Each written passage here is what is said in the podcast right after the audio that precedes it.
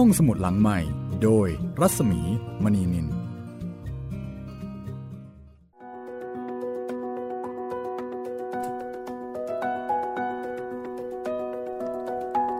ได้เวลาเปิดทำการห้องสมุดหลังใหม่อีกครั้งหนึ่งแล้วนะคะ สวัสดีค่ะคุณจิตรินค่ะ สวัสดีครับพี่หมีครับ ค่ะ เราสองคนนะคะก็มาพบกับคุณผู้ฟังเป็นประจำทุกวันจันทร์ถึงวันศุกร์ที่นี่วิทยุไทย PBS ค่ะ www.thaipbsradio.com นะคะ แล้วก็นอกเหนือจากนี้ก็สามารถติดตามฟังผ่านช่องทางอื่นได้ด้วย ทางแอปพลิเคชันไทย PBS Radio นะคะ ทั้งระบบ Android แล้วก็ iOS ค่ะ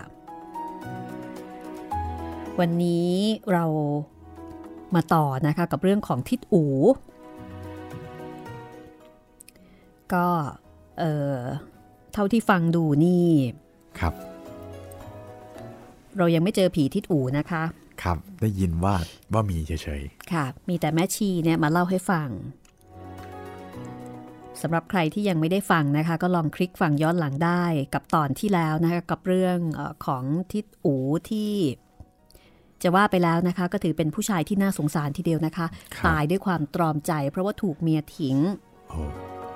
น่าสงสาร แล้วก็ลูกสาวชื่อว่าเอ่อถ้าถ้าเป็นสมัยนี้ก็ต้องเรียกว่าน้องรุ่งนะคะน้องรุ่งครับ น้องรุ่งก็อยู่กับแม่ชี แม่ชีเลี้ยงมา โตมาที่วัด แล้วเดี๋ยววันเนี้ยเราจะได้เจอกับน้องรุ่ง ซึ่งแม่ชีนี่ก็เอามาด้วย แม่ชีก็เอามาปรึกษาหารือกับทางคุณนบกับทางสโมสรวัดประคังว่า ถ้าแม่ชีตายไปเนี่ย แม่รุ่งเนี่ยจะอยู่กับใคร เพราะว่าไม่มีญาติพี่น้องที่ไหน แม่ก็ทิ้งไปจากไปแล้วก็ไม่เคยมาดูแลอะไรกันเลย ทีนี้ทางเหมือนกับทางสโมสรวัดประคังเนี่ยก็ให้คำรับรองว่า โอ้ เรื่องแบบนี้ช่วยได้สบายมาก แล้วก็ในมั่นก็จะไปพาเด็กรุ่งเนี่ยมาให้พบกับทุกคน เด็กรุ่งตอนนี้เป็นเด็กสาวแล้วนะคะ ไม่ใช่เด็กๆแล้ว ไม่รู้ว่าหน้าตาเป็นยังไงนะคะ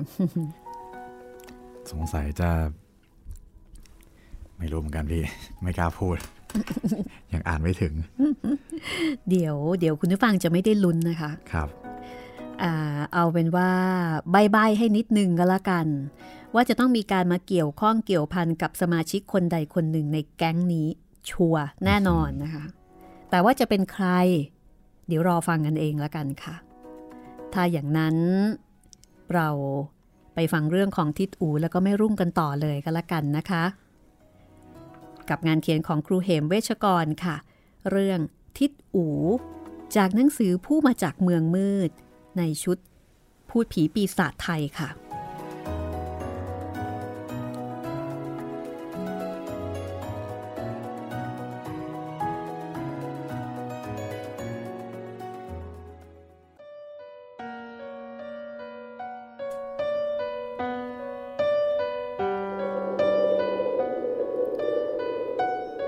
ไม่นานนักไหนมั่นก็กลับมา แล้วก็พาเด็กสาวคนหนึ่งเดินตามมาด้วย เด็กสาวคนนี้ ที่ชื่อแม่รุ่งเนี่ยเป็นสาวหน้าตาเรียบร้อย มีแววตาเศร้าๆ น่าสงสาร เมื่อขึ้นกุฏิมาก็กราบคุณนบ แล้วก็ไหว้สมาชิกของสโมสรวัดประคังเนี่ยหมดทุกคน แล้วก็ค่อยๆคคลานไปนั่งข้างๆ แม่ชี นั่งหน้าเก้อเก้อตามนิสัยคนบ้านนอก ทุกคนพอเห็นหน้าแม่รุ่ง และเมื่อรู้ประวัติของแม่รุ่งแล้ว ก็รู้สึกสะเทือนใจ ในส่วนของนายอุทิศนั้น มีจิตเป็นกังวลห่วงใยแม่รุ่ง ทั้งสงสารแล้วก็เมตตาอย่างบอกไม่ถูกทำให้คิดไปว่า ถ้าแม่ชีกลับเมื่อไหร่ จะขอติดตามไปส่งด้วย จะนอนค้างที่วัดสักคืน รุ่งขึ้นค่อยกลับ เป็นห่วงมาก หลังจากทำความรู้จักกันพอสมควรแล้ว ทุกคนก็ควักเงินเท่าที่มีติดกระเป๋า ออกมาแบ่งถวายแม่ชี รวมได้ 300 กว่าบาท 300 กว่าบาทในยุคนั้น ก็น่าจะประมาณสักไม่รู้เหมือนกันนะคะน่าจะประมาณสัก 3,000 ได้มั้งคะ3,000 4,000น่าจะประมาณนั้นนะคะ กับค่าเงินในยุคนั้น ไม่น้อยละค่ะ แล้วก็บอกว่าจะรวมส่งให้ทุกๆเดือน ตามน้อยตามมาก จะเป็นในมั่นเอาไปส่งมอบ หรือว่าจะให้นายอุทิศไปก็ได้ทั้งนั้น แต่ว่าขอให้สบายใจว่าจะให้เป็นแน่นอนตามที่นัดหมาย นายอุทิศ ก็ถามแม่ชีขึ้นมาว่า เห็นจะเรียนหนังสือจบแล้วสิครับ ค่ะ ก็แค่จบป .4 ตามกฎของเขาล่ะค่ะนายอุทิศฟังแล้วก็นึกในใจว่า ดีแล้ว รู้แค่นั้นก็สมตัวสมฐานะ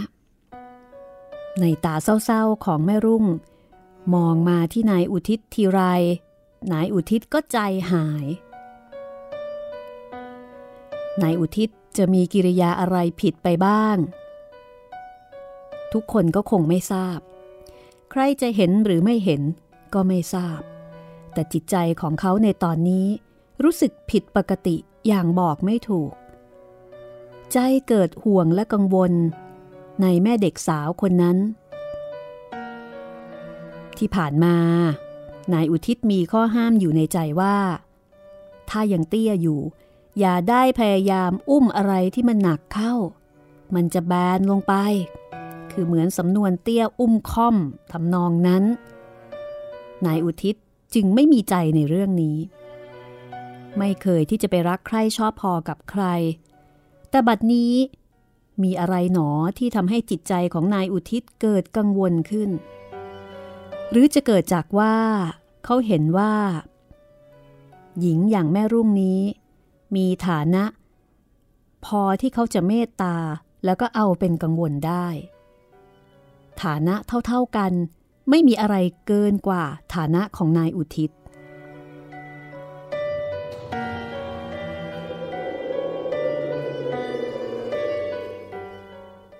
ก็ได้จากกันที่วัดประคังนั่นเอง โดยที่แม่ชี จะไปค้างที่บ้านของนายมั่นก่อนนายมั่นรู้ว่า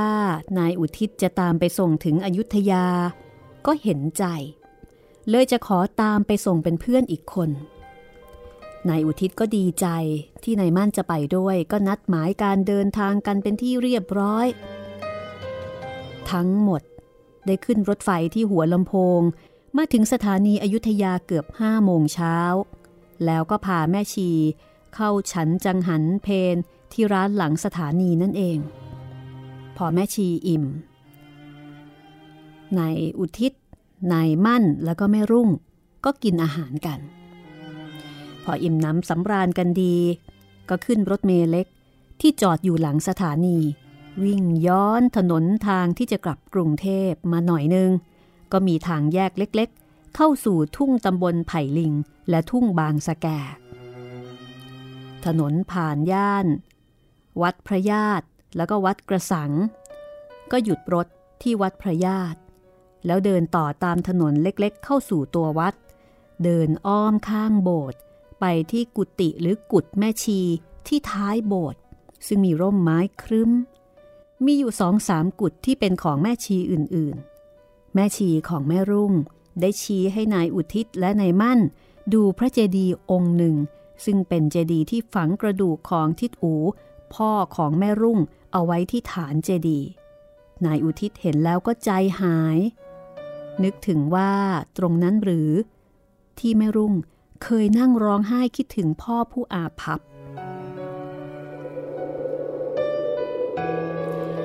หลังจากที่ได้ทำความรู้จักกับแม่ชีอื่นๆ โดยการแนะนำของแม่ชีท่านนี้พอสมควรแล้ว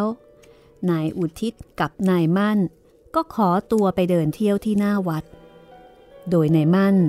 ชวนไปกราบไหว้ภาพปั้นหลวงพ่อกลั่นผู้ศักดิ์สิทธิ์ ซึ่งเป็นที่เคารพของชาวบางนั้น รวมไปถึงชาวบางอื่นๆ ของอยุธยา แล้วก็นั่งที่ศาลา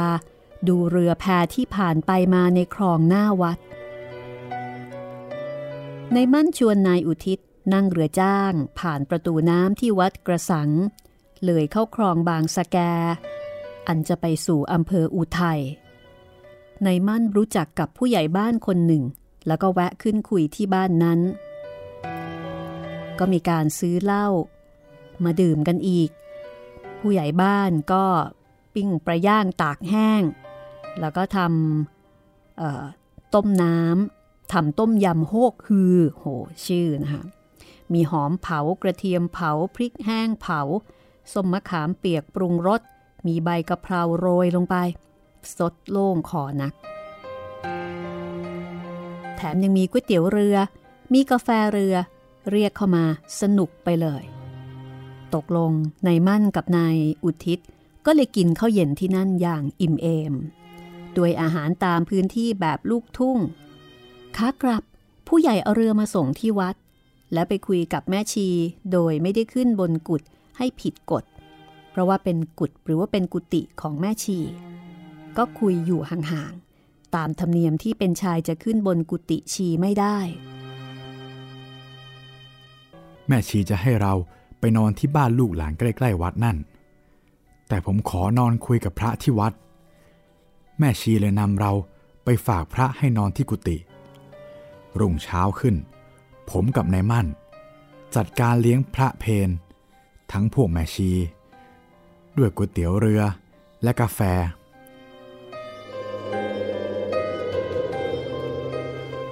พอจวนเพนก็นัดเรือเหล่านั้นมาคอยพร้อมกัน ก็มีการถวายก๋วยเตี๋ยว กาแฟ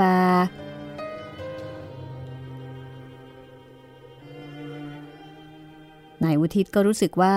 พระจะชอบอาหารอย่างนี้เป็นพิเศษ เพราะว่าปกติไม่มีใครถวายเลย เมื่อผิดจากอาหารธรรมดาท่านก็ฉันได้มาก คือถวายก๋วยเตี๋ยว ถวายกาแฟนะคะทีนี้ความคิดเดิมของนายอุทิศนั้น ตั้งใจว่าจะกลับกรุงเทพ หลังจากที่ถวายเพลแล้ว แต่นายอุทิศค้างอีกคืน กะว่ารุ่งขึ้นจะกลับแต่เช้าทีเดียวโดยรถไฟเที่ยวแรก ความในใจของนายอุทิศตอนนี้นั้นไม่อยากจะห่างแม่รุ่ง ซึ่งก็เป็นความรู้สึกที่ไม่น่าจะเป็นไปได้ เพราะว่าตัวของนายอุทิศเอง ก็ผ่านการสังคมด้านผู้หญิงมานาน คือ เจอผู้หญิงมากหน้า แล้วก็เจอมานานปี แต่ก็มักจะมีการตำหนิโน่นตำหนินี่เป็นส่วนมาก รายไหนที่ดีล้วนจนตำหนิไม่ได้ ก็หมดกำลังใจตัวเองด้วยความที่ฝ่ายหญิงมีความรู้สูงกว่าบ้าง ฐานะสูงกว่าบ้าง แต่กลับมาชอบคนบ้านนอกที่สวยเรียบๆอย่างธรรมชาติ และมีอะไรๆเป็นผู้หญิงธรรมดา เช่น เกรงผู้ชาย ทั้งยังมีประวัติ น่าสงสาร นายอุทิศ ก็เลยต้องใช้ความคิดมาก สงสารมาก ห่วงใยมากสำหรับหญิงอย่างแม่รุ่งที่มีฐานะเกือบเกือบจะเป็นสัตว์มากกว่าจะเป็นคน เพราะว่ามีชีวิตมาได้ด้วยความเมตตาของผู้ทรงศีล แม่ทิ้งไปตั้งแต่เด็กๆ พ่อซึ่งเป็นผู้ประคับประคองมา พ่อก็เจ็บเจ็บไข้ไข้และประการใหญ่ก็คือไม่มีจะกินทั้งอาหารและยารักษาโรค ก็มาได้แม่ชีเอื้อเฟื้อ จนพ่อมาตายลง และก็ตายอย่างตาหลับไม่ลงด้วยความเป็นห่วง จากนั้นแม่รุ่งก็ได้แม่ชีเป็นผู้หอบหิ้วตามฐานะของแม่ชี เลี้ยงดูกันมาจนกระทั่งโตเป็นสาว แม่รุ่งก็มีความกตัญญูในผู้มีคุณเป็นอย่างดี โดยปฏิบัติการปรนนิบัติแม่ชีมาอย่างไม่เห็นแกเหน็ดเหนื่อย อยู่ที่กุดแม่ชี อย่างพออกพอใจมีความสุขตามสภาพ ไม่มีความทะเยอทะยานเห่อเหิม เพราะไม่มีจะเห่อมาแต่ไรๆ จัดว่าเป็นผู้ที่รู้ตนดี รู้จักพอใจตัวตามฐานะ นายอุทิศ จึงเกิดรักแม่รุ่งขึ้นโดยสิ่งแวดล้อมเป็นเหตุ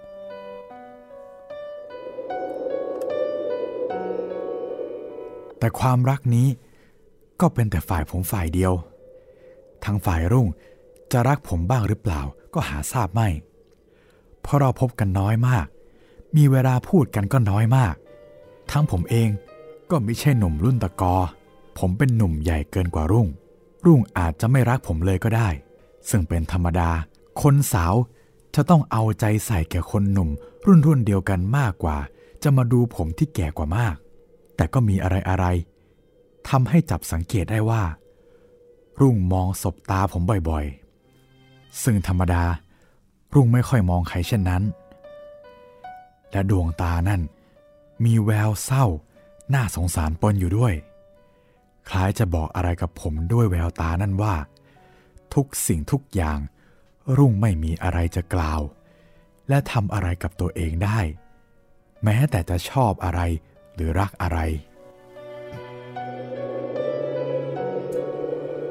คือฐานะของแม่รุ่งตอนนี้ ก็เหมือนกับสัตว์เลี้ยง อยู่ในบงการของผู้เลี้ยงที่เขาจะให้กินให้นอนให้อยู่ที่ใด ให้นุ่งอย่างไรห่มอย่างไรก็ได้ แม่ชีเคยเล่าให้ฟังว่าเสื้อผ้าทุกตัวที่แม่ชีให้ รุ่งไม่เคยพูดให้ได้ยินว่า อย่างนั้นดีอย่างนี้ไม่ดี คือถ้าเป็นเสื้อผ้าของแม่ชีให้ รุ่งเป็นยินดีแล้วก็ชอบทั้งนั้นสวมใส่อย่างเต็มใจ จึงจัดว่า เป็นหญิงคนเดียว ที่นายอุทิศหน้าที่จะรักแล้วก็เลี้ยงดูได้ เชิดชูได้ ให้เป็นความสุขของรุ่งได้ คือไม่เกินฐานะ เพราะว่า คือเป็นคนที่ยากจนมาก คือไม่เรื่องมากไม่เรื่องเยอะนั่นเอง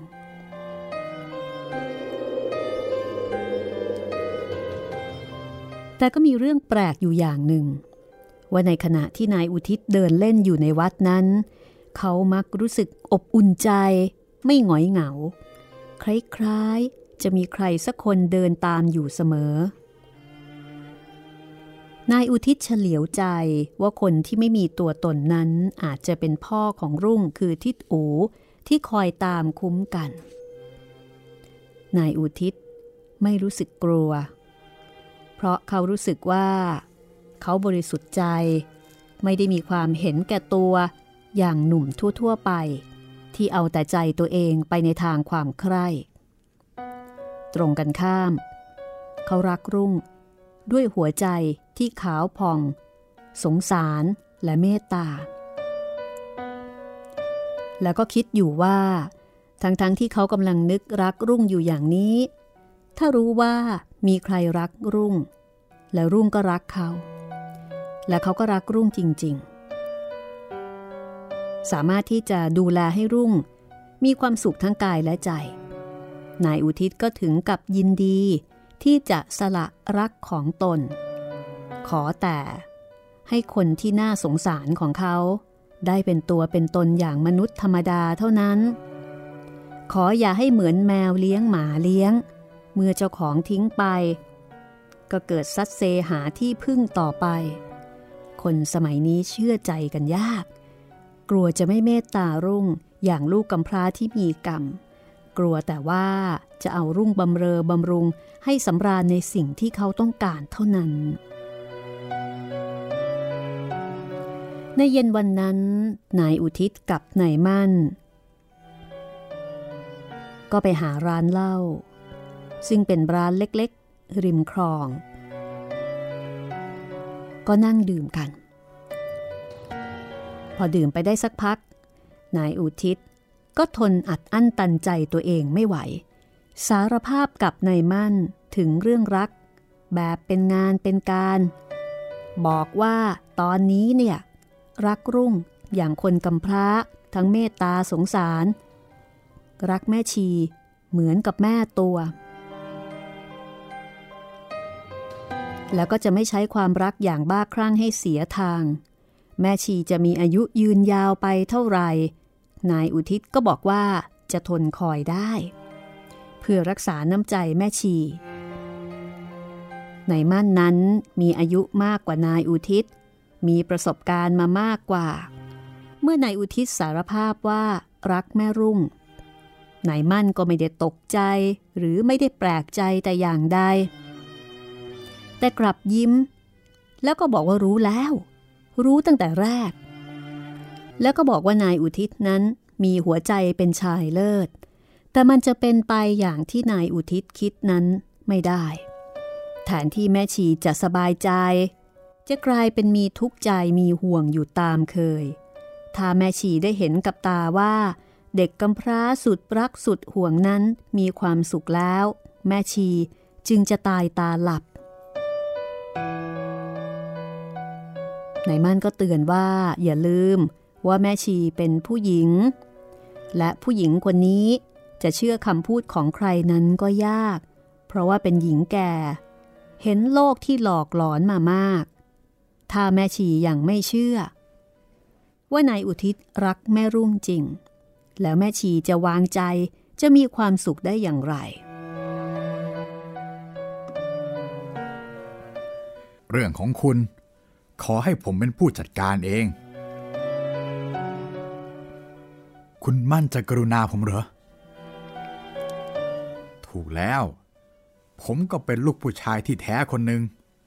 ผมจะจัดการเองให้เรียบร้อยดี ทั้งทางด้านแม่ชีและทางคุณ ไหนมั่นพูดแล้วก็ตบบ่านายอุทิศอย่างกันเองแล้วก็รักใคร่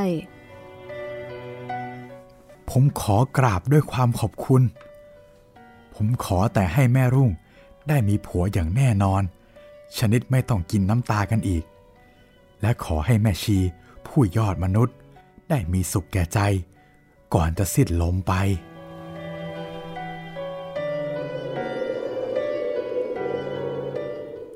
ในมั่นนั้นเป็นคนที่คุ้นเคยกับชนบท แอบกระซิบกับเจ้าของร้าน ให้หุงข้าวหม้อเล็กเอาไว้ให้ แล้วก็มีกุ้งแห้ง มีทำยำน้ำปลามะนาว แล้วก็มีปลาแห้งปิ้ง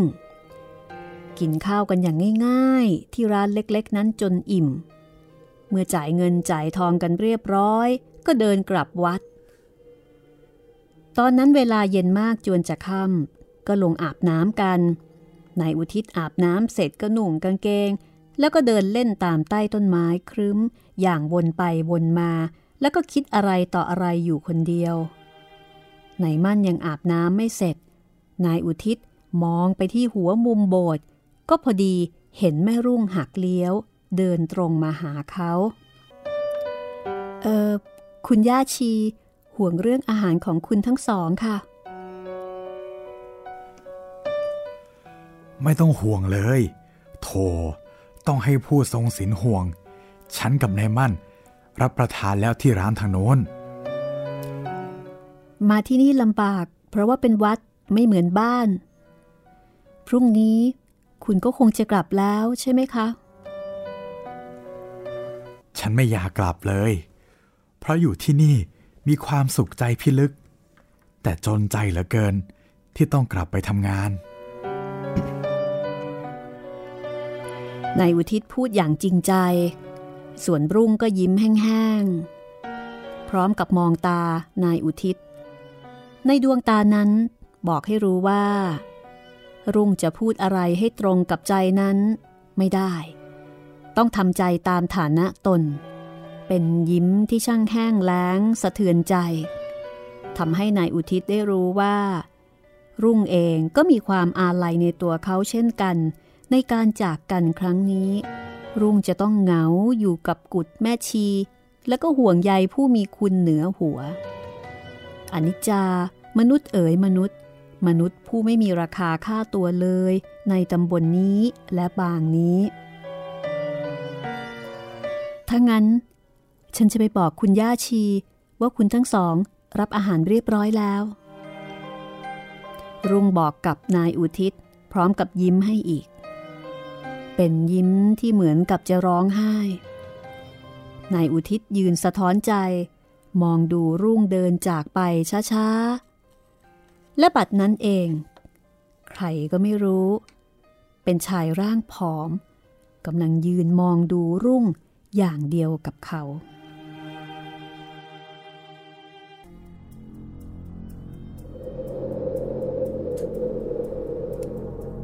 แต่ว่าชายคนนั้น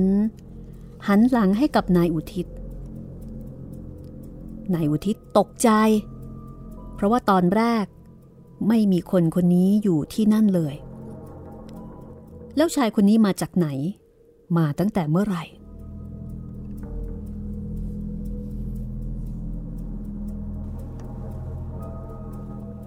ผมยืนตะลึง ตัวแข็ง ชายนั่น ก้มหน้าเหมือนร้องไห้ แล้วเช็ดน้ำตา และบัดนั้น ร่างของชายผู้นั้น ก็จางหายไปกับตาผม ผมแทบเซ ล้มหงายหลัง แต่พอดีในมั่นขึ้นจากน้ำเดินมาหาผม แล้วชวนผมไปคุยกับพระ ผมตามเข้าไปเงียบๆในอากาศที่จวนมืด ผมไม่ได้บอกในมั่นว่า เมื่อกี้ผมพบอะไรเข้าแล้ว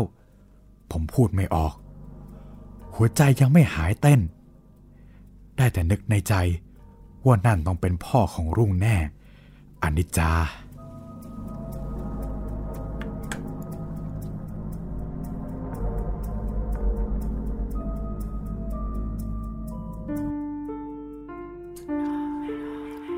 รุ่งขึ้นค่อนข้างเช้า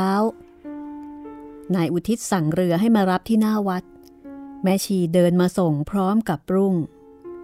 นายอุทิศกับนายมั่นรำลาแม่ชีกับรุ่งแล้วก็ลงเรือ นายอุทิศมองดูรุ่งที่นั่งอยู่ชายน้ำ เธอยิ้มให้เขา ตามระเบียบของคนที่รู้ว่า ต่างมีจิตเมตตาต่อกันและกำลังจะจากไป ยิ้มของรุ่งทำเอานายอุทิศแทบใจจะขาด ยิ้มนั้นเหมือนกำลังจะร้องไห้ แม่คุณเอ้ย ผมเพิ่งรู้ว่ามนุษย์เราถ้าลงอีกฝ่ายหนึ่ง มีใจจดจ่อรุนแรงกับอีกฝ่าย ฝ่ายนั้นก็จะมีความรู้สึก รู้เท่าถึงกันได้ โดยไม่ต้องพูดอะไรกันจนคำเดียว รุ่งจะต้องรู้สึกว่า โลกที่กำลังอยู่นี้สำหรับรุ่งแล้วมันแสนเข็น ยากจะพบความเมตตาปราณีง่าย ๆ จะมีก็แต่แม่ชีและพระในวัดเท่านั้นจะปราณี และวิญญาณของพ่ออีกคน จะปราณี นอกนั้นก็เท่ากับรุ่งถูกเขียนวงให้อยู่ เลยวัดไปแล้ว มองไม่เห็นใครอีก จะห่วงใย เห็นใจและเมตตาปราณีแก่รุ่งผู้ยาก รุ่งเอ้ย รุ่งผู้สุดสงสารของฉัน ลาก่อนคราวนี้ ฉันจะมาอีกคราวหน้า และนี่ก็คือเรื่องทิศอู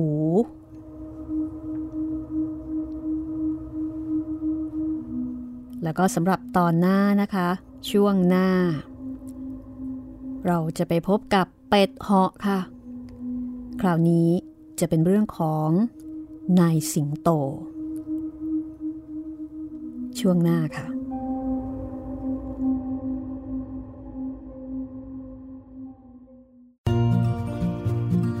ห้องสมุดหลังใหม่ โดยรัศมีมณีนิน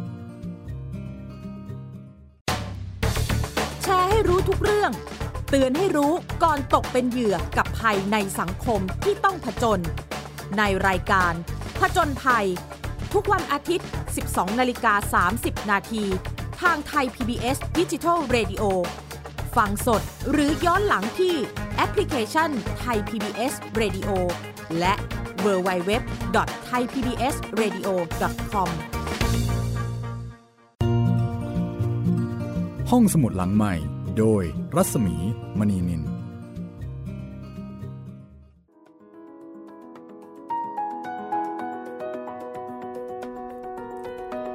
มาสู่ช่วงที่ 2 นะคะ ของห้องสมุดหลังใหม่ กับตอนที่ 6 ของหนังสือใครอยู่ในอากาศค่ะ ฟังเรื่องของทิดอูไปแล้ว คราวนี้จะพาไปกินเป็ดเหาะกันบ้างนะคะ จากการเล่าเรื่อง ของนายสิงโต คนเก่าคนแก่ที่มีอายุเยอะมีประสบการณ์มาก แล้วก็รู้จักสถานที่ในกรุงเทพ ว่าในสมัยก่อนโน้นนะคะ สถานที่แต่ละแห่งเนี่ยเป็นอย่างไรกันบ้าง แตกต่างจากปัจจุบันแค่ไหนอย่างไร คือในขณะที่เล่า ก็ถือได้ว่าเป็นยุคเก่าสำหรับเราตอนนี้แล้วนะคะ แต่จะเล่าย้อนไปอีก ราะฉะนั้นดิฉันคิดว่าน่าจะหมายถึงกรุงเทพสักประมาณร้อยกว่าปีที่ผ่านมาล่ะค่ะ น่าสนุกและก็น่าสนใจนะคะ คุณกำลังติดตามฟังรายการห้องสมุดหลังใหม่วิทยุไทย PBS กับดิฉันรัศมีมณีนิน แล้วก็คุณจิตรินเมฆเหลืองค่ะ แต่วันนี้โดยเฉพาะตอนนี้นะคะ เดี๋ยวดิฉันจะรับหน้าที่ว่าไปคนเดียวก่อน เพราะว่าคุณจิตรินเปื่อยซะแล้วนะคะ เลยไม่ได้กินเป็ดหอดด้วยเลยมีคุณผู้ฟังนะคะ บอกว่า อยากจะให้มีเรื่องอื่นบ้าง ฟังเรื่องผีนานๆ ชักจะมึน เกือบจบแล้วค่ะ แล้วก็สำหรับเรื่องผี ซึ่งเป็นผลงานของครูเหมเวชกรนี้นะคะ เราก็ตั้งใจที่จะทำให้ครบ เป็นการรวบรวม ซีรีส์พูดผีปีศาจไทยของครูเหมเวชกรมารวมไว้อย่างสมบูรณ์ค่ะ ต่อไปใครที่สนใจก็สามารถที่จะคลิกมาฟังได้ที่นี่วิทยุไทย PBS นะคะ เราจะเก็บรวบรวมให้ครบเลย ซึ่งตอนนี้เนี่ยก็เดินทางมา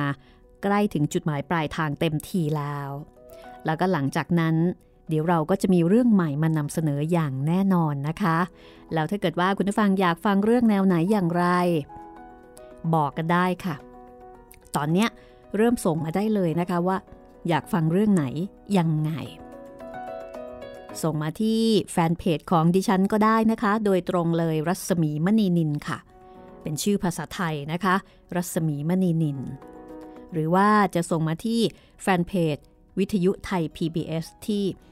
เพจไทย PBS Radio ก็ได้เช่นกันนะคะ เอาละค่ะ อยากกระนั้นเลย เราไปกินเป็ดเหาะกันเลยดีกว่ากับนายสิงโตค่ะ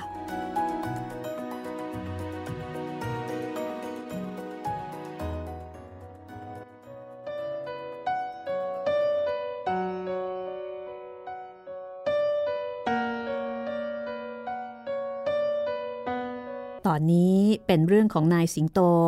คนเก่าผู้มีอายุมากเกิดมานาน ก็เลยมีเรื่องอะไรเก่า ที่เราเกิดไม่ทันมาเล่าให้ฟัง สถานที่บางแห่งในบางกอก เมื่อครั้งก่อนเป็นอะไรอยู่เก่า มาสมัยหลังมาเปลี่ยนแปลงสถานที่อะไรต่ออะไรไป ลองมาฟังนายสิงโตเล่าความเก่าๆให้ฟัง สนุกไปอีกแบบ แล้วก็ได้ความรู้ในเรื่องที่เราเกิดไม่ทัน เช่น มีคนถามนายสิงโตว่า เมื่อสมัยก่อน มีห้างฝรั่ง มาตั้งอยู่แถวบนนี้ทีเดียวหรือนายสิงโตก็บอกว่าถูกแล้ว ห้างบีกริมของเยอรมัน ตั้งติดกับโรงเรียนราชินี ตัวห้างตั้งอยู่ชิดชายคลอง ปากคลองตลาด มีความยาวตั้งแต่สะพานปากคลองตลาด ซึ่งเป็นชื่อเดิม ไปสุดที่ชายฝั่งเจ้าพระยา ส่วนด้านหลังห้างนั้น ติดกับโรงเรียนราชินีสุนันทาลัย แต่ว่าตัวห้างมีได้ติดโรงเรียนทีเดียว มีตรอกใหญ่ขนาดรถเดินได้ขั้นกลางอยู่ ตรอกนี้ทะลุออกชายแม่น้ำเช่นกัน เดินอ้อมหน้าห้างเลาะชายคลอง ปากคลองตลาด มาบรรจบที่เชิงสะพาน ห้างบีกริม ตั้งอยู่จดชิดแม่น้ำเพราะว่าการที่จะต้องตั้งอยู่ติดแม่น้ำก็เป็นธรรมเนียมของห้างสมัยนั้นนะคะ เพราะว่าการขนส่งสินค้าจะต้องขนส่งทางเรือ จะต้องมีเรือสินค้ามาทอดสมออยู่กลางน้ำแล้วก็ต้องให้ใกล้ห้าง จะได้ขนของขึ้นจากเรือเข้าห้างได้สะดวก ไม่เหมือนสมัยนี้ที่เราใช้การขนส่งทางรถนะคะ ส่วนโรงเรียนราชินีนั้น หน้าโรงเรียนเดิม ลงแม่น้ำด้านชิดถนนถือเป็นด้านหลัง ประตูเข้าออกนั้นอยู่ในตรอกที่ขั้นห้างบีกริม ด้านหลังห้างบีกริม ติดตรอกโรงเรียน เป็นโรงงานบ้าง โรงเก็บของบ้าง แต่เดิมห้างนี้ ทำการค้าน้ำอบฝรั่ง แล้วก็มากรอกใส่ขวดที่ด้านหลังห้าง คือมากรอกกันที่นี่เลย ถ้าเดินเล่นเข้าตรอกนั้นไปทะลุชายน้ำจะได้กลิ่นน้ำอบ ซึ่งเป็นน้ำอบฝรั่งนะคะ หอมฟุ้งชื่นใจ ทีนี้ในส่วนของกำแพงโรงเรียนราชินี แต่ก่อนทางด้านริมถนนไม่มีกำแพงโรงเรียนของตัวเอง อาศัยใช้กำแพงเมืองบางกอกนั่นเองเป็นกำแพงทาง ในสมัยนั้นมีป้อมใหญ่ประจำเมืองอยู่ป้อมหนึ่งตรงนั้น เป็นป้อมแบบเดียวกับป้อมมหาการที่เชิงสะพานผ่านฟ้า หน้าโรงภาพยนตร์ศาลาเฉลิมไทยนั่นเอง ซึ่งปัจจุบันนี้ศาลาเฉลิมไทยไม่มีแล้วนะคะ แต่ว่ามีลานพระพราเจษฎาบดินที่งดงามมาแทนที่ ทางการที่รื้อป้อมนี้เสีย คนรุ่นหลังเลยไม่รู้ว่า ตรงนั้นมีป้อมอยู่ และสถานีตำรวจพระราชวังเดี๋ยวนี้ เมื่อก่อนที่ตรงนั้นเป็นเขตวังของเจ้านาย เป็นวังร้าง สถานีนี้ย้ายมาจากท่าเตียน เดิมชื่อโรงพักท่าเตียนส่วนถนนที่อยู่ด้านข้างสถานีตำรวจที่จะผ่านกระทรวงพาณิชย์นั้น ด้านขวามือ มีตัวตึกชั้นเดียว หลังคาสูงสองสามหลัง อยู่ตรงข้ามกระทรวงพาณิชย์ เป็นโรงทหารม้าเก่า คนโบราณเรียกกันเป็นภาษาฝรั่งอย่างเพี้ยนว่า แปรรัฐทหารม้า ตรงหูมุมโรงทหารม้า มีถนนแยกข้างริมคลอง ไปจนผ่านกรมเกษตรที่ดิน แต่ตรงข้ามฝั่งคลองอีกด้านหนึ่งซึ่งเดี๋ยวนี้เป็นตึกแถว นับแต่หัวมุมชิดสะพานปากคลองตลาดไปจนจดสะพาน เดิมชื่อว่า สะพานหัวตะเข้ที่จะไปสู่ตลาดบ้านหม้อ และตรงหัวมุมตึกนั้นก็มีห้างฝรั่งเป็นชาติอังกฤษ ชื่อห้างบาโรบาราแต่เดิมที่แถวนั้นจะเป็นบ้านขุนนางผู้ใหญ่ และที่หลังบ้านขุนนางนั้นก็มีฝรั่งตั้งห้องสมุด แกมแกมครับ ชื่อว่าบุ๊กครับ เป็นสโมสรด้วยในตัว ที่ถามกันว่าเมื่อก่อนห้างฝรั่งมาอยู่แถวบนนี่หรือนายสิงโตก็ตอบว่าก็เป็นดังนั้นสิครับ ที่สีกักพระยาสีนั่นละ่ะทั้งสีด้านของสีแยกก็เป็นห้างฝรั่งทั้งสี่ห้าง พอต่อไปถึงสะพานผ่านพิภพลีลา ก็ห้างแบทแมน ที่เป็นตึกของกรมประชาสัมพันธ์เก่า แล้วบัดนี้สร้างใหม่นั่นเอง ที่สะพานหนึ่งข้ามคลอง ด้านมหาดไทยไปกระทรวงกลาโหมนั้น สะพานนี้เดิมชื่อสะพานสะพานช้างโรงสี ชื่อจะมาจากอะไรก็ไม่ทราบ และตรงตึกหัวมุมนั้น มีห้างของชาวเปอร์เซีย ชื่อว่าห้างกาติป เป็นห้างขายของที่ทันสมัยในสมัยนั้นอยู่ทีเดียว เจ้านายและขุนนางขึ้นกันมากคำว่าขึ้นกันมากนี่ก็คือว่านิยมไปกันมากนะคะ ทีนี้นับตั้งแต่ห้างแบทแมนที่กรมประชาสัมพันธ์ ไปตามถนนราชดำเนินจนถึงสะพานผ่านฟ้าข้ามสะพานไปแล้ว ตึกหัวมุมขวามือที่เป็นกรมโยธาเทศบาลนั้น ก็มีอีกหนึ่งห้าง ชื่อว่าห้างยอนแซมสันเป็นห้างตัดเสื้อผ้า ตั้งแต่พระเจ้าแผ่นดิน ไปจนถึงเจ้านายต่างๆ ลงไปถึงขุนนางทั้งหลาย ที่มียศตำแหน่งใหญ่ ๆ หน่อย ส่วนห้างฝรั่งทางด้านล่าง ก็มีห้าง White a w a y อยู่เยื้องหรือว่าตรงไปรษณีย์กลางนั่นแหละมีห้างนี้ห้างเดียว นอกนั้นก็เป็นห้างญี่ปุ่น ห้างแขก ก็มารุมมาตุ้ม อยู่ทางบนนี่ทั้งนั้น นี่เป็นการย้อนอดีตนะคะ ย้อนอดีตของห้างสรรพสินค้าในสมัยโน้น ก็มีหลายห้างอยู่เหมือนกัน แต่ก็ไม่ได้หมายถึงว่าจะเป็นห้างที่ใหญ่โตเหมือนกับปัจจุบันนะคะ ห้างในยุคนั้นนี่ถือว่าเป็นร้านขายของชั้นดีคำว่าของห้างนี่ ก็คือของดีนั่นเองนะคะ ไม่ได้เหมือนเดี๋ยวนี้ที่อะไรๆก็มีอยู่ในห้าง มีทั้งห้างถูกห้างแพงก็ว่ากันไป แต่สมัยก่อนของห้างนี่ถือว่าหรูมากนายสิงโตมีภรรยาอยู่ที่ตลาดแก้วตลาดขวัญเมืองนนท์มีลูกสาว อายุจะเข้าเรียนหนังสือแล้ว แต่เมืองไทยสมัยนั้น ถ้าพูดถึงโรงเรียนฝ่ายหญิง ก็มีแต่ในบางกอกแห่งเดียวเท่านั้น นายสิงโตจึงเข้ามาหาญาติ เพื่อจะฝากลูกเอาไว้เพื่อเรียนหนังสือ ก็ได้ญาติบ้านหนึ่งที่ถนนราชดำเนินตอนใกล้ผ่านฟ้า ราชดำเนินสมัยนั้นยังไม่เปลี่ยนแปลง มีลักษณะเดียวกันหมด คือเอาถนนราชดำเนินที่ใกล้ลานพระบรมรูปทรงม้าเป็นแบบอย่าง ถนนแบบเดียวกันมีต้นไม้ทางเท้าแบบเดียวกัน มีเก้าอี้ยาวใต้ร่มไม้รายทางอย่างเดียวกัน ผิดแต่ว่า ตอนที่นับแต่ลานพระบรมรูปทรงม้าไป ต้นไม้ที่ทางเท้า เป็นต้นมะขามทั้งสองฝาก แต่พอถึงสะพานมัดควานรังสรรค์ข้ามสะพานมา ก็เป็นต้นมะฮอกกานี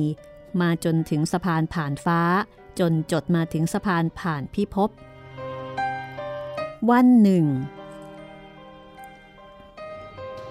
นายสิงโตมาเยี่ยมลูกสาวที่ย่านสะพานผ่านฟ้า บ้านนั้นก็คุยเรื่องต่างๆกันขึ้น คุยกันถึงเรื่องเป็ดหอกที่พวกนักเลงเกะกะมักขึ้นไปอยู่บนต้นไม้ แล้วเอาเชือกผูกตุ๊กแก ย่อนลงมาเกาะหมวกสารคนที่นั่งรถเจ๊กหรือว่ารถลากผ่านเข้ามาในถนนซอยเล็กๆ บางทีก็ว่า เอาตุ๊กแกย่อนลงมาเกาะเป็ดย่าง ในหาบเจ๊กกวางตุ้งขายเสียโป เสียโปนี่คืออาหารอย่างหนึ่งนะคะ แล้วก็เอาเป็ดไปกินกันบ้าง เรียกว่าเป็ดหอกนายสิงโต อธิบายบอกว่า การกระทำแบบนี้เนี่ยอยากเข้าใจว่าเป็นการกระทำของพวกนักเลงนะ เพราะว่าจริงๆแล้วพวกนักเลงคงไม่ทำอย่างนั้น เสียศักดิ์ศรีนักเลงหมด คือจะว่าไปก็เป็นการแย่งชิงของกินกันแบบซึ่งซึ่งหน้านะคะ ซึ่งนักเลงเนี่ยถือว่าเป็นการกระทำของคนท้องกิ่วอดโซ ถ้าเรียกอย่างจีนก็ต้องเรียกว่าพวกกุ้ยอะทำแบบเนี้ยไปแกล้งเขาไปหลอกเขาแล้วก็แย่งของกินเข้าไปดื้อๆเนี่ยคือพวกกุ้ยไม่ใช่นักเลง จากนั้นนายสิงโตก็ได้อธิบายว่า พวกที่เล่นเป็ดห่อนี่ เป็นพวกนักเลงปลอม เกิดมาจากความซุกซนของพวกผู้ดีมีตระกูล อยากจะทำตัวเป็นนักเลง แล้วก็ต้องทำเกะกะเพื่อความขบขันกัน ทำการชกชิงอย่างคนที่อดอยากหิวโซบ้างเล็กๆ น้อยๆ เพื่ออวดอภินิหารกัน เสียโปเป็นอาหารกวางตุ้ง ที่หาบขาย มีเป็ดย่าง หมูแดง หมูย่าง แล้วก็ข้าวสวยนึ่งอย่างดีคนหาบก็จะหาบขายแล้วก็ร้องเสียโปเสียโป ไปในยามค่ำคืน เพื่อคนที่หิวกลางคืนจะได้ซื้อกิน คนกินก็จะมานั่งล้อมหาบ แล้วก็กินกันอย่างอร็ดอร่อยสนุกสนาน พออิ่มกันดี จ่ายค่าอาหารเรียบร้อยแล้ว ก็คิดเรื่องสนุกกันขึ้น คนหนึ่งหยิบเป็ดย่างทั้งตัว แล้วก็ยื่นเข้าใส่เพื่อนๆ ร้องบอกว่า เป็ดกัดเป็ดกัด เพื่อนๆก็โบกไม้โบกมือปัดป้องเพราะว่ากลัวเปื้อนป่าก็ร้องเอ็ดบอกว่าอย่าเล่นนะ บางคนก็ขอผ้าจากเจ๊กมาเช็ดแขนที่เปื้อน บางคนก็โดดหลบเฮฮากัน คนขายเองก็โดนเป็ดกัดเหมือนกัน ก็หัวเราะสนุกไปด้วย คนที่ถือเป็ดก็ไล่จิบใครต่อใคร ร้องว่าเป็ดเหาะเป็ดเหาะ พวกที่รู้ก็จะแกล้งทำเป็นกลัว แล้ววิ่งหนี เข้าความมืดไป ส่วนคนที่ถือเป็ดเนี่ย ก็จะไล่ตามอย่างไม่ลดละ เจ๊ขายของก็นั่งหัวเราะอย่างสนุกแล้วก็ล้างถ้วยล้างชามไป คิดอยู่ว่า ประเดี๋ยวเขาก็คงจะเอาเป็ดมาคืนเมื่อสนุกกันพอแล้ว แต่พวกนั้นไม่กลับ นี่แหละ เรื่องของเป็ดเหาะ เป็ดกัด คือเอาไปเลยเหาะหนีไปเลยจริง ๆ นายสิงโตบอกว่าพวกซุกซนเหล่านี้มีอะไรอะไรพิสดารมาก เพราะว่าเคยถูกวินัยและกฎของตระกูลกวดขันมาแต่เล็กแต่น้อย เมื่อถึงทีสนุก ก็สนุกกันนัก บางกลุ่มลองทำตัวว่าจะพึ่งตัวเอง โดยทำเป็นนักเลงไม่พึ่งทางบ้าน คือนายสิงโตบอกว่าคนที่เล่นเป็ดเหาะเนี่ย เป็นพวกผู้ดีมีตระกูล คล้ายๆ กับว่าเก็บกฎ จากการอยู่ในวินัย แล้วก็จากการที่ถูกครอบครัวเนี่ยกวดขันมาแต่เล็กแต่น้อย ก็เลยเก็บกฎ อยากจะมาเล่นอะไรที่มันทำหามพิเรนพิเรนบ้าง เป็นการปลดปล่อย บางคนก็ทำเป็นนักเลง โดยไม่พึ่งทางบ้านหรือว่าทางวัง ไปหาที่พิเศษ เอาไว้ชุมนุมกัน แต่แอบขโมยข้าวสารที่บ้านที่วังเอาไปซุ่มไว้ถ้วยชามหม้อข้าวหม้อแกงก็แอบเอาไป ส่วนอาหารคาวก็พยายาม หาทางปริ้นปล้อนเอา สมัยนั้นตอนเช้าๆ จะมีหาบเจ๊กขายประทูนึ่ง แล้วก็อะไรต่ออะไรหลายอย่าง พวกนี้ก็หาวิธีปริ้นปล้อนกิน เวลาจะออกซื้อของ จะต้องนุ่งสโรงกันทุกคน และทุกคนจะถือจานคนละใบ วิธีถือจาน เขาจะถือด้วยมือขวาที่ถนัด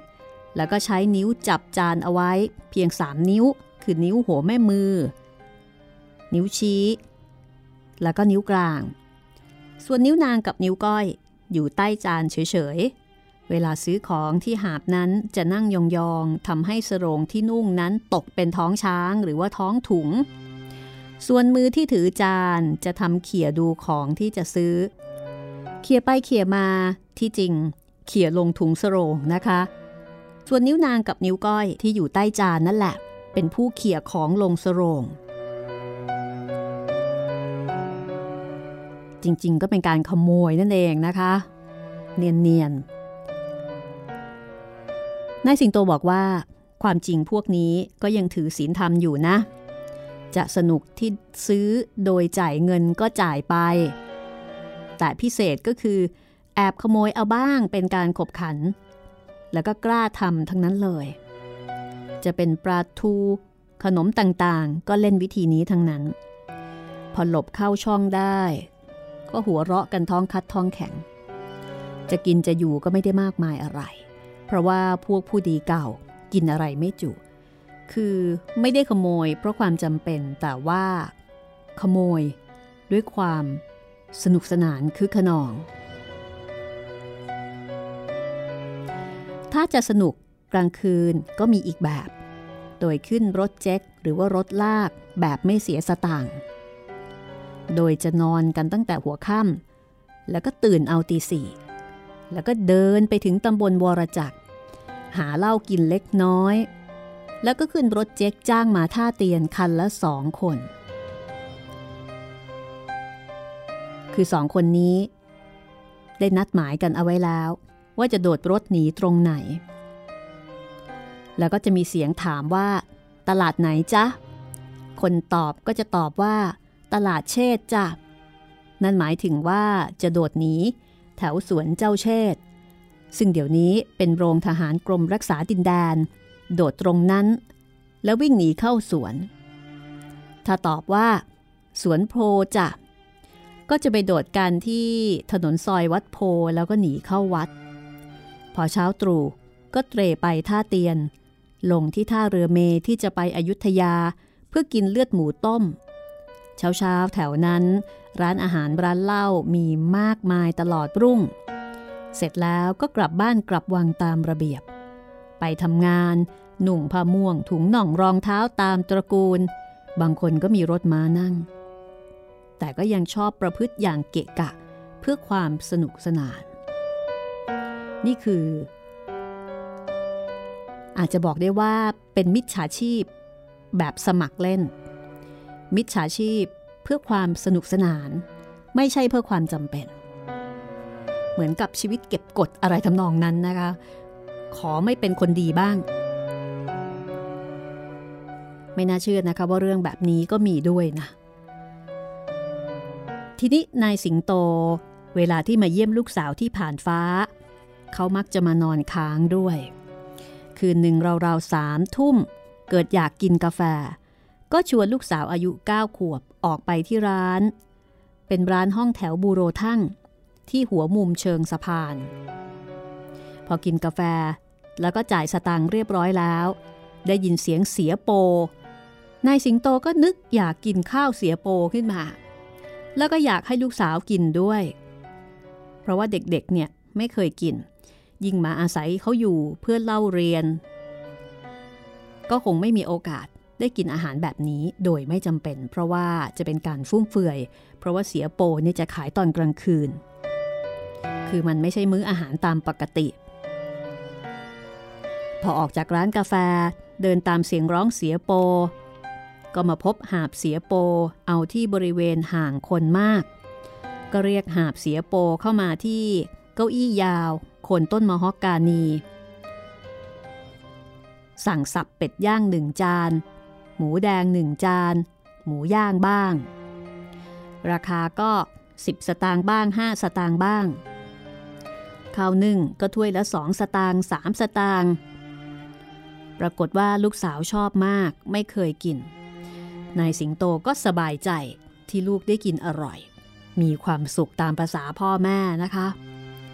ในขณะที่นายสิงโตกับลูกสาวกำลังกินข้าวเสียโปกันอย่างอร็ดอร่อย ก็มีชายสองคนเดินตรงมา แล้วก็เข้ามาซื้อกินบ้าง พอกินไปได้หน่อย ก็เกิดเล่นพิเรนขึ้น โดยคนหนึ่งหยิบเป็ดทั้งตัวเข้ายื่นใส่เพื่อน แล้วก็ร้องว่าเป็ดกัด นายสิงโตก็มองดูด้วยความหมั่นไส้ ว่าแหมไอเด็กปากไม่สิ้นกลิ่นน้ำนม หานจริเล่นเกะกะ ไอคนนั้นก็ยื่นเป็ดเข้าใส่เพื่อน เพื่อนกระโดดหลบ แล้วเจ้านั้นก็ทำล้ออีกว่าเป็ดกัด คนขายนั้นไม่ใช่เจ๊กหนุ่ม เป็นเจ๊กมีอายุแล้ว ก็ร้องว่าอย่าเล่งอย่าเล่ง มีสีหน้าโกรธไม่พอใจ คนที่หยิบเป็ดไปล้อเพื่อน ก็หันเป็ดเข้าทิ่มเพื่อน เพื่อนก็โดดหากร้องว่าหน่อยแน่ แล้วเจ้าหมอนั่นก็ดันหมุนเอาเป็ดมาใส่นายสิงโต นายสิงโตหมั่นไส้อยู่แล้วก็เลยลุกขึ้นเตะโครมเข้าไปข้างหน้า และด้วยความรู้สึกว่า มันผิดปกติเเพราะว่านายสิงโตเตะ เรียกว่าเตะแบบอย่างจังเลย แต่เขากลับเตะไม่ถูกอะไรเลย จึงเตะซ้ำกันอีกติดติดกัน แปลกมาก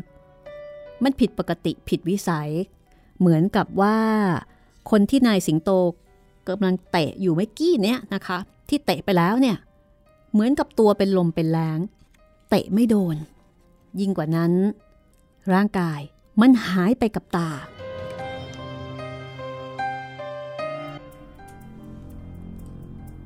มาถึงตอนนี้ ลูกสาวของนายสิงโต โดดเข้ากอดเอวนายสิงโต แล้วก็ร้องไห้ด้วยความกลัว นายสิงโตเองก็ตัวโงนด้วยความตกใจ เจ๊กเจ้าของหาบก็ยืนตัวแข็ง นายสิงโตยืนเก้กังหมดความรู้สึกไปเป็นนาน จากนั้นก็มีเสียงฝีเท้าคนวิ่งเข้ามาใกล้ พอหันไปดูจึงรู้ว่าเป็นตำรวจ ตำรวจมากันสามคน นายสิงโตก็เลยเล่าให้ตำรวจฟังอย่างละล่ำละลัก ตำรวจฟังนายสิงโตบ้าง ฟังเจ๊กขายเสียโปบ้าง แล้วตำรวจก็ยืนงง นายสิงโตนึกได้ว่ายังไม่ได้จ่ายค่าอาหารก็รีบจ่ายให้กับเจ๊กขายเสียโป คือการที่ตำรวจมาเนี่ย เพราะว่าอยู่ๆก็เห็นนายสิงโตลุกขึ้นเต้น จึงนึกว่าเกิดการทะเลาะวิวาทกัน คือเห็นว่านายสิงโตเนี่ยลุกขึ้นแล้วก็เตะนู่นเตะนี่ นายสิงโตก็เลยบอกกับตำรวจว่า คุณครับวันนี้ช่วยสัตว์ผู้ยากสักครั้งเถอะ บ้านผมมาอยู่ตรงโน้น เข้ารั้วผู้ระหงไปหน่อยก็ถึงเรือน ผม ปอดลอยครับ กรุณาส่งผมด้วย ปอดลอยก็คือกลัวมากนั่นเองตำรวจหันมามองหน้ากันเป็นเชิงหารือ ว่าควรหรือว่าไม่ควร แต่แล้วตำรวจก็บอกว่าอืมเอาสิ ช่วยกัน เราก็ปอดเหมือนกัน ไม่เคยเจอเลย ในระหว่างที่เจ๊กเก็บถ้วยชามใส่หาบ ก็พอดีมีคนเดินผ่านมาหลายคน เจ๊กก็เลยเอาหาบใส่บา แล้วก็รีบเดินตาม คนเหล่านั้นไป ส่วนลูกสาวของนายสิงโต ก็เกาะนายสิงโตแน่น โดยที่ตัวยังสั่นด้วยความกลัว แล้วก็เดินไปด้วยกันกับตำรวจ ซึ่งตำรวจก็ดีใจหาย ส่งนายสิงโตกับลูกสาวจนถึงตัวเรือน คือส่งถึงบ้านเลยนะคะ นี่คือเรื่องเป็ดเหาะค่ะ เป็ดเหาะซึ่งเป็นการเล่นกัน ของคนในยุคนั้นนะคะ ในสมัยที่ยังมีหาบเสียโป ซึ่งเป็นของกินสำหรับพวกเสียพนันมักจะมาขายตอนค่ำคืน หากินยากมากนะคะ แทบจะไม่มีแล้ว นี่คือห้องสมุดหลังไม้นะคะ วิทยุไทย PBS ค่ะสำหรับตอนนี้ก็เป็นตอนในเชิงที่ให้ความรู้เกี่ยวกับประวัติของกรุงเทพ แล้วก็ความเป็นมาของคำว่าเป็ดเหาะคุณผู้ฟังเคยได้ยินไหมคะดิฉันเองไม่เคยได้ยินเลยนะ เพิ่งจะมาเจอที่นี่แหละค่ะ จากการเล่าของครูเหมเวชกร เรื่องนี้อยู่ในหนังสือใครอยู่ในอากาศนะคะ วันนี้หมดเวลาของห้องสมุดหลังใหม่แล้ว ลาไปก่อนค่ะ สวัสดีค่ะ